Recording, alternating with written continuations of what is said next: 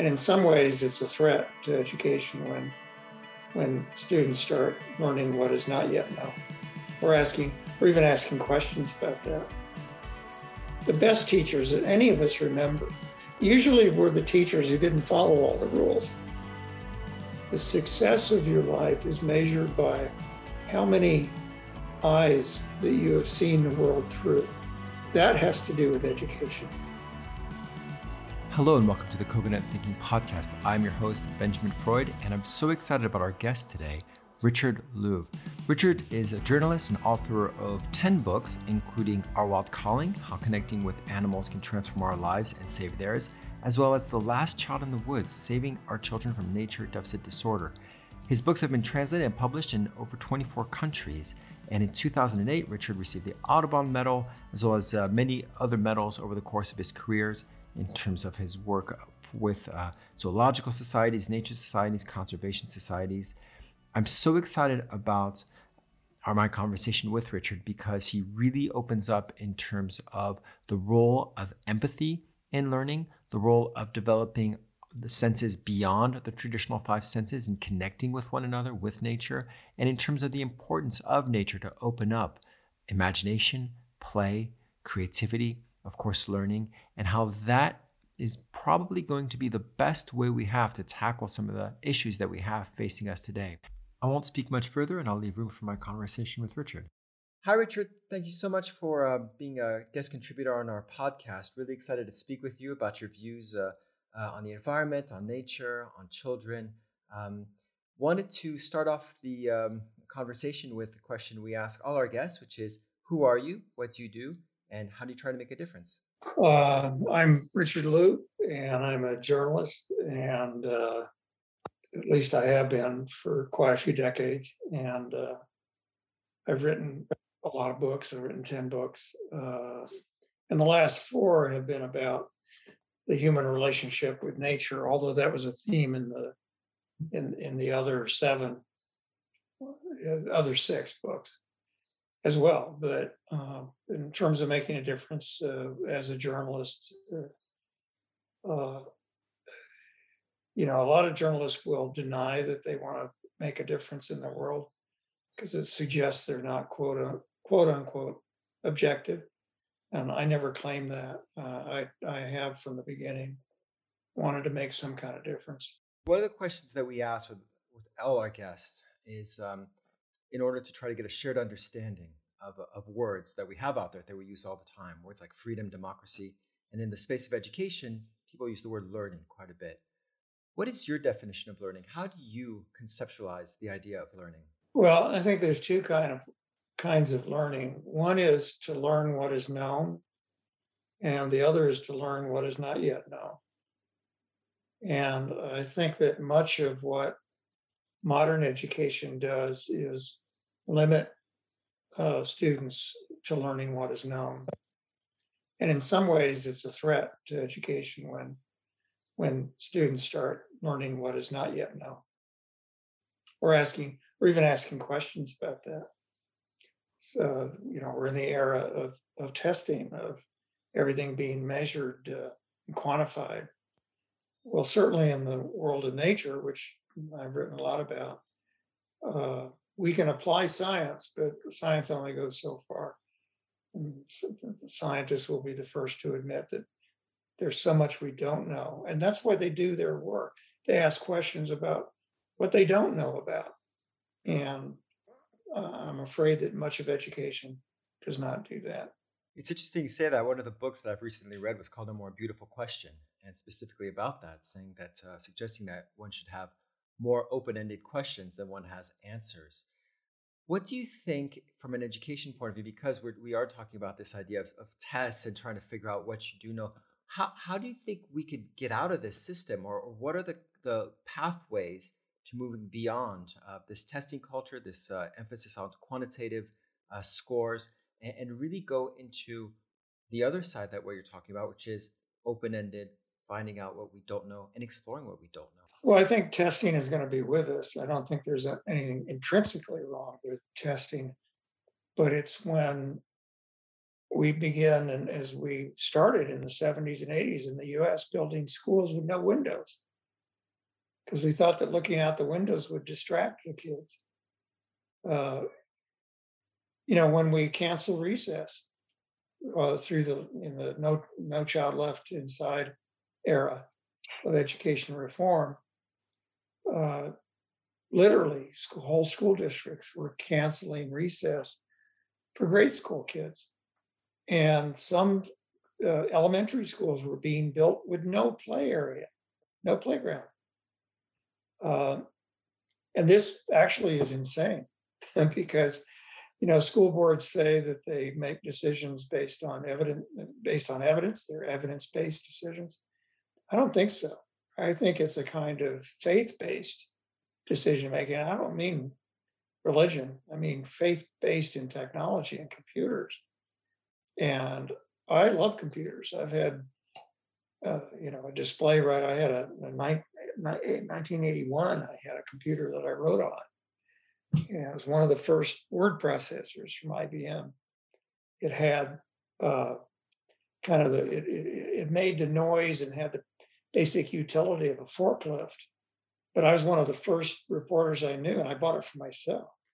That had had one. So I'm not against technology, but uh, there's a mantra in one of my books, The Nature Principle, or a thing that I say often, which is the more high tech our lives become, the more nature we need it's an equation. It's a budgeting issue of time and money for schools and for families and for uh, for us. The two aren't mutually exclusive. They might be seen as such, but they're not. No, they're they're not. But uh, the the folks who've been in charge of the future of education are not educators.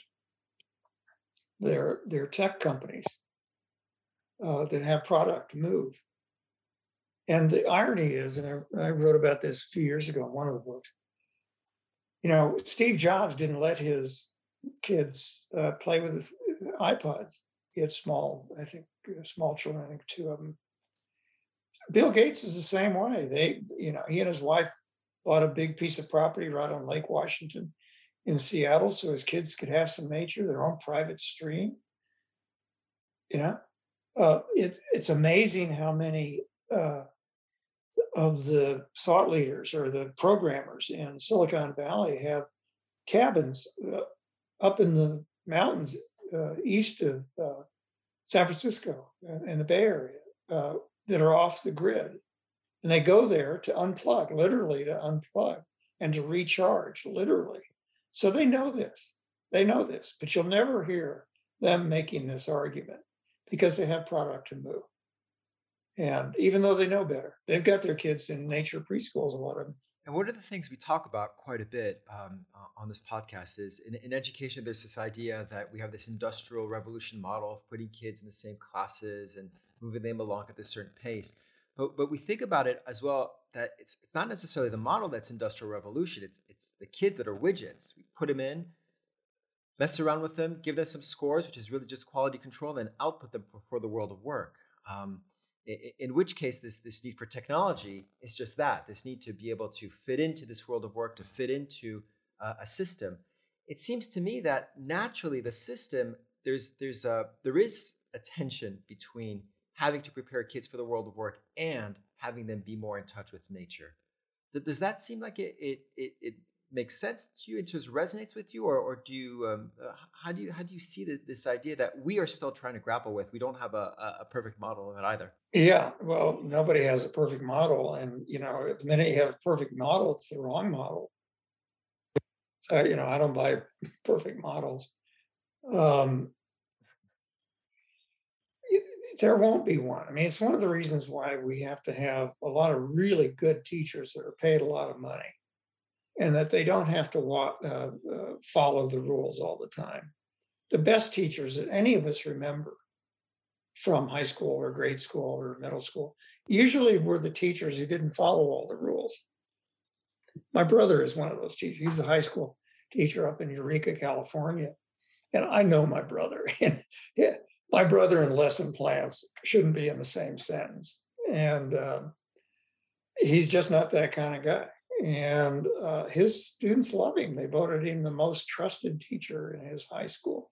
Now that's saying something to be the most trusted. So I'm really proud of Mike. And, you know, he talks about fishing. He's a hardcore fisherman. So he talks about fishing all the time as metaphor.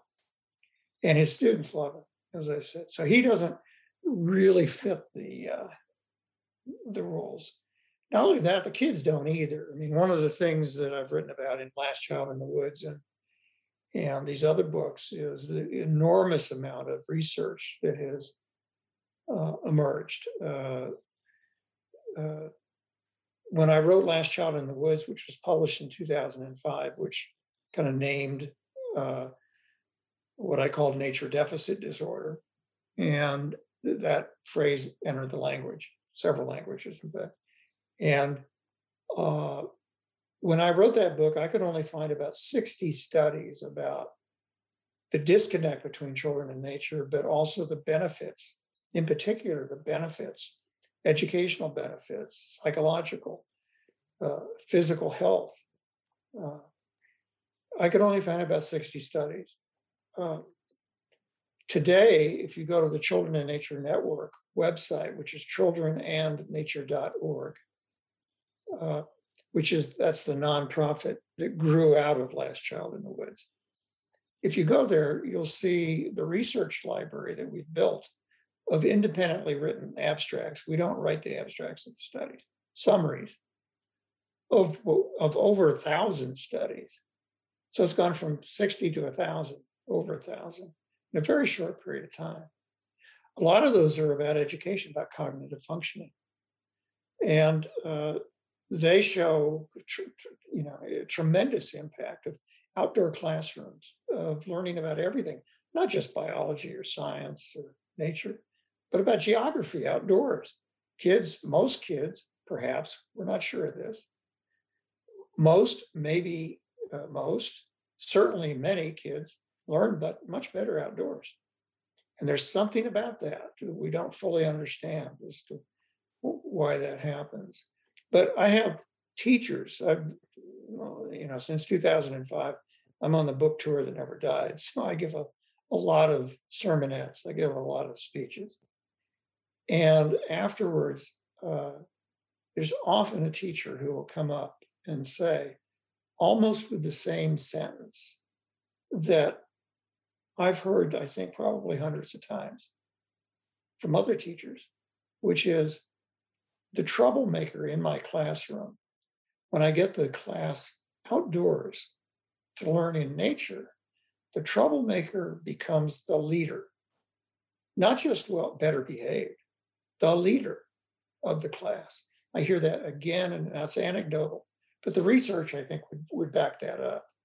And I keep thinking often about those kids in black, you know, the goth kids sitting at the back of the classroom uh, many of them are on Ritalin because they get the wiggles. and they're difficult. I keep wondering how many of those are leaders that we're losing, future leaders that we're literally losing because we're trying to make them fit their square peg in a, in a round hole. And we're only teaching them in one environment. Not only that, it's a narrowing environment. It's not just the classroom. The, the people who study, the scientists who study the human senses, no longer talk about five senses. They talk conservatively about nine or 10 senses. And some of these scientists talk about as many as 30 human senses, uh, most of which we don't use, but we're capable of. And um, what are we doing with these kids?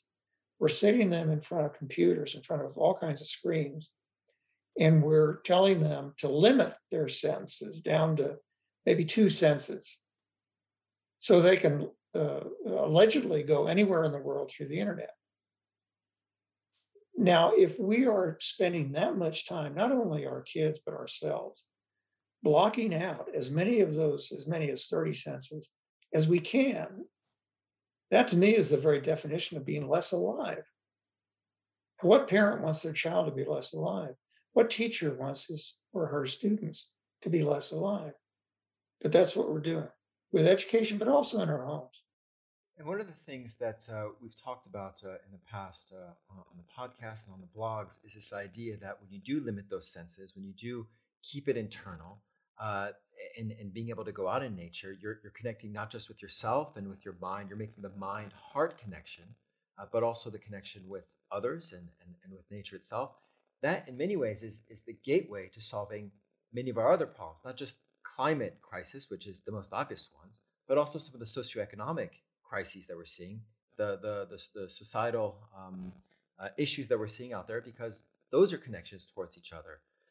Do you do you see a connection there between between going out between um, the, the different areas uh, of, of of those disconnects or, or how do you see the role of nature maybe being another step towards looking at these meta crises uh, well we've got to do it during the pandemic suddenly people were at least talking about the outdoor classroom for social distancing um, there was a lot of activity not nearly as much as is sometimes reported during the pandemic of getting students outdoors to learn. Now, again, the purpose was social distancing, not to learn better, but the research suggests that they learn better. They not only uh, learn literally, you know, uh, uh, better, but other things happen. There's been studies of kids playing in natural play spaces where they can roll down some grass and, you know, plant a garden, whatever. Uh, they've studied those kids in those environments at schools compared to kids who are playing on the typical asphalt or cement playground. And what they find, these kids play very differently in those two environments. The kids in the natural play spaces are far more likely to invent their own games. That's the very essence of executive function. Uh, executive functioning, which is absolutely necessary if you're going to be an entrepreneur. You got to learn how to be your own boss. You got to learn to think differently. You know, that's that's what happens when you're making up games, making up the rules to your own games. Uh, whereas the kids on the the cement playground, they're not usually making up their own rules. Um, in fact, on most play areas, uh, adults have made up the rules and adults are structuring how they play. And that's the antithesis to creative play. Um, there's another impact in natural learning areas. What the researchers found is that kids in, in those areas, on those natural play spaces, are far more likely to invite other kids who don't look like them to play with them. We're different races, different culture, different gender. They're far more likely to do that in a natural play space than they are on a typical playground. What you're saying makes complete sense in the sense that if we have an artificial play space, you're already putting down, say, the basketball court lines or or the soccer court lines or whatever it might be, somebody else is telling the kids what that space is being used for, then in itself completely limits the imagination and, and puts people within a, a structure. Yeah, it, does. And there's nothing, I have nothing against soccer and, and all that, but uh, we are losing something when all play is adult directed. And um, so th- that's an area that we need to do more of. We need more outdoor classrooms. We need more uh, forest schools. In, in Europe, they're called forest schools, and in the, the US are called nature preschools usually, or nature-based uh, schools. Uh, and that's one of the things that's changed since 2005. The number of nature-based preschools has has grown exponentially. It's hundreds now, and it was a handful in 2005. Um, still not enough of them, but this is this is growing. There's more and more interest in this. One of the things that we see popping up quite a bit right now is this emphasis in schools about the sustainable development goals. Um, and we've been around for a while, and everybody's getting on board uh, with the SDGs. Um, I, I'd love to get your views on this um, in the sense that, to me, um, and you know, just just wanting to get get your view on on on, on what where we're going on this is, is that it's, it's a great anchor. Everybody can agree on it. This idea of an Overton window where it's an acceptable form of, uh, of discourse is wonderful, but it just doesn't necessarily go far enough. It looks great on marketing. We're a sustainable school, but whether or not it's done on the inside is a different question.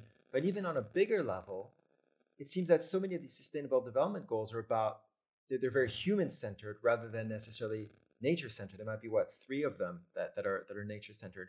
What what are your views on, on on the value of the Sustainable Development Goal? Is it enough for now? Should we wait later to move towards more of a regenerative um, way of thinking? What what's the what's the window of time that we have with these? Maybe you could define the term for me because people interpret the word sustainable in many different ways. And, and that's exactly it, right? Uh, so the UN Sustainable Development Goals in 2015, they came up with 17 goals um, uh, to, to, to, move forward. And, and, and the schools, a lot of the schools have saying, oh, we're going to try to map our curriculum to meet some of these goals. Um, and so from that point of view, um, that, you know, there, there's a lot about, uh, uh you know, great jobs, mental health, uh, economic growth is one of those goals. Uh, a, great way to have economic growth, which also kind of um, says a lot about what, what it's supposed to be, right? Um, rather than thinking about zero growth, it's still about growth. Uh, and there's three of them that are in terms of clean air, life on Earth, and then clean water. But the rest is all very human uh, centered. Well, I, you know, I have real problems with the word sustainability. To be sustainable, you know, William McDonough, the great architect, likes to say, "Do you really want a sustainable marriage?" Really? That's all you want? Something that you can sustain? Uh, it's all about not things not getting a whole lot worse. Well, that's really limiting. And it's limiting even when it's very specific to energy and nature and biodiversity and climate change. It's very limiting. So I, I, I'm, I'd, I'd vote for moving on from that word and uh, um, I mean, regenerative is a good word. It, part of the problem is our language is is difficult. It does make this conversation that we're all having very difficult. I mean, people say, people often remind me, you know, when I talk about nature deficit disorder and the disconnect from nature, they remind me, and they are right, that we are part of nature too. Human beings are nature. So how can we be separated from it? Good point but our, our language really dictates a lot of the understanding. Uh, however, we can be careful with the language. I usually say uh, disconnected from the rest of nature, that people are disconnected from the rest of nature. I usually say, you know, the most recent book is our relationship with other animals. Notice I said other animals, not animals, even though the subtitle of the book, the publisher, didn't use the other word. Um, uh, so we do have to be careful about that. But the idea of sustainability, I think, is too limiting, and it's about data. It's dry. It's most people hear the word sustainability and they immediately immediately think of solar panels and windmills, which is fine. Got to have those. But that's a technical question. That's a technical issue. That's really, uh, you know, not. That's only a part of what we have to talk about in terms of the future of life on earth and our life as part of that life on earth. Energy is only a part of that. Going back to this idea of schools, this idea of a relationship with other animals, one of the things that I was really shocked is that in some schools that call themselves, you know, or, or put on their marketing brochures that they're sustainable, they still have biology classes where they dissect frogs or, you know, ox parts or whatever it might be. That to me sends uh, a message to young children that it's okay to do that to appropriate. Um, what, what is what is your your view in terms of, of how schools prepare kids to have or not to have healthy relationships with the animal world or other animals? Well, there's a in the in our wild calling, I do talk about the classroom and the issues like that. Um, uh, I think it's a good idea to have animals, live animals, in schools just as it's a good idea to have live animals in nursing homes and assisted living communities because of the effect these animals have on human beings. Uh, that is a good effect. It calms us. It it gets us out of our data-driven mania uh, to have to be petting an animal. Our, our, blood pressure goes down when we pet our cats and dogs. Uh, it opens us to another way of viewing the world. Animals, studies have shown that animals, certainly pets with kids, teach empathy. teach kids how to have empathy. Um, now we have to treat these animals very, very carefully and very well. And there is controversy about that. Some people think that that is a bad thing to have animals in captivity at all, let alone in a classroom. You know, there are a lot of shelter animals out there. And those animals, some of them are wild animals that have been injured. And when they end up in classrooms, I think that's a good thing. And something happens to the kids when they're in an animal, in a, with an animal in a classroom. And I've heard many teachers say that. Something happens for the animal too. Depends on the animal, of course. But you know, guinea pigs like to be pet, petted. They like human contact. Um, when we when we move into that space, that space of empathy, uh, I think everything is right about that. If we care for these animals as they care for us. We, we have therapy dogs at our school, the school we teach, and, and they have tremendous uh, effects on the children. Bring them in, you've got a bunch of third and fourth graders who are generally jumping up and down. They sit on the carpet, they're all been mesmerized, they pet the, the, the dog. Uh, it, it's had a tremendous effect. Um, and and we see in, in so many of these children, like like you were mentioning, who, who might have who might be bouncing up and down uh, in the back of the classroom, uh, really have special connection, find a, a, much softer side with that. Um, what what do you think in terms of some of the, the research that's out there? I know you mentioned it a little bit, but where should the research go from here uh, in order to maybe make it so that it can be a safer place? Maybe it can open up the curriculum, not just these one-off, you know, side projects that are bolted onto schools, but maybe integrating that more into the curriculum. Um, what are your views or thoughts on that? Well, I personally, I don't think in terms of curriculum very much. Uh, that's something that the education industry cares a lot about, and uh, that's not my field. Uh, I, I think that we here's something that I think ought to be taught in schools as part of the curriculum. Uh, uh it's called critical anthropomorphism. And I write about it in Our Wild Calling. Anthropomorphism is, is a taboo word among many scientists. Anthropomorphism is projecting human qualities onto an animal to the point where you're missing the animal's animalness. And I understand that. I understand that can get in the way of real science learning. Uh, but I actually think that anthropomorphism has been underrated if you interpret anthropomorphism uh, not as projecting uh, human qualities onto animals, but as seeing the world through that animal's eyes to the best that you that you can, that's a different thing. That's where the empathy is. That's where entering a, a parallel universe comes in. That's where the doors of perception open when suddenly you're looking at the world through the eyes of another creature.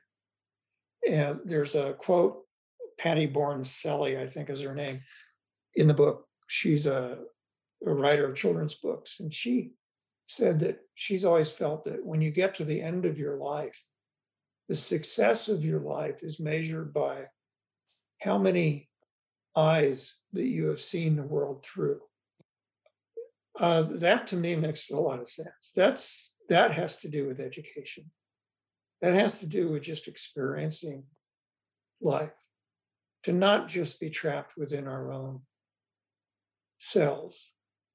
Critical anthropomorphism is was developed as a concept by a guy named uh, Burghardt, whose first name I always forget for some reason. Uh, he's a great guy. He uh, is a herpetologist and a psychologist. And what he means by that is he says if you're going to study a snake, you have to sit with the snake, you have to be with the snake. Uh, and uh, he says it's a two two part thing here. The first is as you're sitting with the snake, you conjure up in your mind, you bring up in your mind all the hard scientific knowledge that you have learned or are learning about that snake. What is it doing with its tongue? How is it sensing the world? How is that snake sensing the world? And the second part of the exercise, he says, is use your imagination, become the snake. And he he does this with his students, his college students. And I think that should be done with every middle school student. I think this comes naturally to kids. But something happens in biology in middle school. All those kids that were really good at snakes, like I was, you know, they carried their little golden guide to snakes around in their back pocket, or they were the ones who knew all the birds in the in the neighborhood. Uh, and they they were the ones that spent a lot of time in the woods. They get to biology in seventh grade, eighth grade, and they've turned it into math. They've they've taken the experience away from it, the primal experience away, and turned it into equations. Nothing wrong, with equations, nothing wrong with math, math nothing wrong with uh, learning microbiology because there's a lot of jobs in that in the future, aren't there? A lot of companies are looking for that, aren't they? Nothing wrong with that, but that's not all of natural history. That's not all of science. That's not all of life. So this critical anthropomorphism, uh, kids learn to become the snake. They learn, learn to become the thing that they're studying. They learn empathy. And what Burghardt says, which is fascinating, he said, once you've done those two steps, apply it in your mind, everything you know about how the snake senses the world. And then, secondly, use your imagination, become the snake. He says, if you do both of those steps, then you are far more likely to ask the right scientific question. And so, you know, this is not anti science, this is broadening of science to me, it seems like it is science, absolutely, in terms of asking questions. One of the problems, as you mentioned with the biology, is that in chemistry and so forth, is you're asking people to replicate experiments. That's not what scientists do. If Newton replicated experiments this whole time, we wouldn't have gotten very far. And uh, perhaps it's a question of rethinking the curriculum that you know that you don't necessarily think about, but but rethinking it in terms of not trying to fill our minds with content, but rather teaching kids to do just that: empathize, ask questions. What is it like to be the other person? Maybe that should be the new curriculum. There is a, a great quote I found recently, and it's from a, a guy named uh, Leo Strauss. and he wrote that thinking is seeing something noticeable, which makes you see something you weren't noticing, which makes you see something that isn't even visible. See, that's that's that is learning about what you don't know instead of that's learning about what is not known rather than always learning what is already known. That's science. That's it exactly. It's art you know it's it's uh, well, it should be writing it should be journalism knowing something that is not yet known I, I want to ask you two more questions. The first one uh, might be fairly easy, might not be. Um, what books are you reading right now? I just read, finished. I don't finish many books. I'm not a good reader. I'm a slow reader, believe it or not. I get caught up in the style and, and the thoughts. And so I, I don't finish. I get bored with books. Isn't that terrible to admit? Um, uh, you know, uh, I shouldn't even admit that's terrible. but I do. But my son suggested my he's in his early 30s and he's into science fiction, so he got me to read uh, "The Mote in God's Eye," and I can't remember the name of the the writers, but it's about an encounter with an alien civilization. You know, a thousand years from now, in space, humans have this first. They finally, a thousand years from now, encounter uh, an alien, so-called alien civilization. Uh, it was, um, I worked hard to finish that book because the whole book is dialogue. The whole book, the whole book, 400 pages of he said, she said. And, uh, but it deals with some really interesting ideas. So that saved the book for me. What's the idea that interested you the most or that compelled you the most? Near the end of it, they have to negotiate with this other civilization that, that is equal in intelligence, but very different from human beings. And they're afraid of this civilization uh, or these, these aliens. They, they're afraid of them. Um, they don't quite understand them. And uh, it's it's complicated, but they have to negotiate. And the people from the other species have to negotiate also. So the part that was the most interesting in the book is the maneuvering. And you could imagine uh, Henry Kissinger and you know you could imagine sitting down with the Iranians, with the Americans, all of these uh, peace treaties that get worked out or not so peaceful treaties. Um, uh, that part was interesting to me that people who do not know each other, literally, uh, having to come to terms with each other. So, and I now have to make a book report to my son, by the way. last last question, which is uh, going to be um, really the etc. section. What what are you thinking about? What's your next project? What are the things that that um, that that are on the horizon for you? Um, I'm really trying hard to resist doing another book right now. Um, but I find that almost impossible to resist. So I'm I've got several ideas in in mind. Um, uh, you know, I I, I I, doubt this will happen, but I'd like to write a little bit more personally than I have. I quote a lot of, I mean, I'm classic journalist. I quote a lot of people, and every now and then I say what I think. And uh, I'd like to err on the side of what I think for change after 10 books. Listen, Richard, thank you so much. I really appreciate your time. Really appreciate uh, you, you sharing your thoughts with us. Um, this is great, and, uh, and uh, looking forward to uh, the next um, the next piece that comes out from you, be it now or in several years or whatever it is, that, according to your timelines. Oh, thanks, Ben. Thanks for what you do. This has been the Coconut Thinking Podcast. I'm your host, Benjamin Freud. Thank you so much for listening today. We're looking forward to more guests on the show throughout the season, guests who are involved in really pushing the boundaries of education, but also connecting us with some of the more biocentric ways of thinking, uh, moving beyond student centric, moving towards ways we can do to change the way we think and act in order to contribute to the welfare of the bio collective. That is, thinking beyond the human as the center thinking more as life as the center. Please leave us your comments. Our website is www.coconut-thinking.design. We always uh, enjoy responding to your comments. In the meantime, join us next time. Bye bye.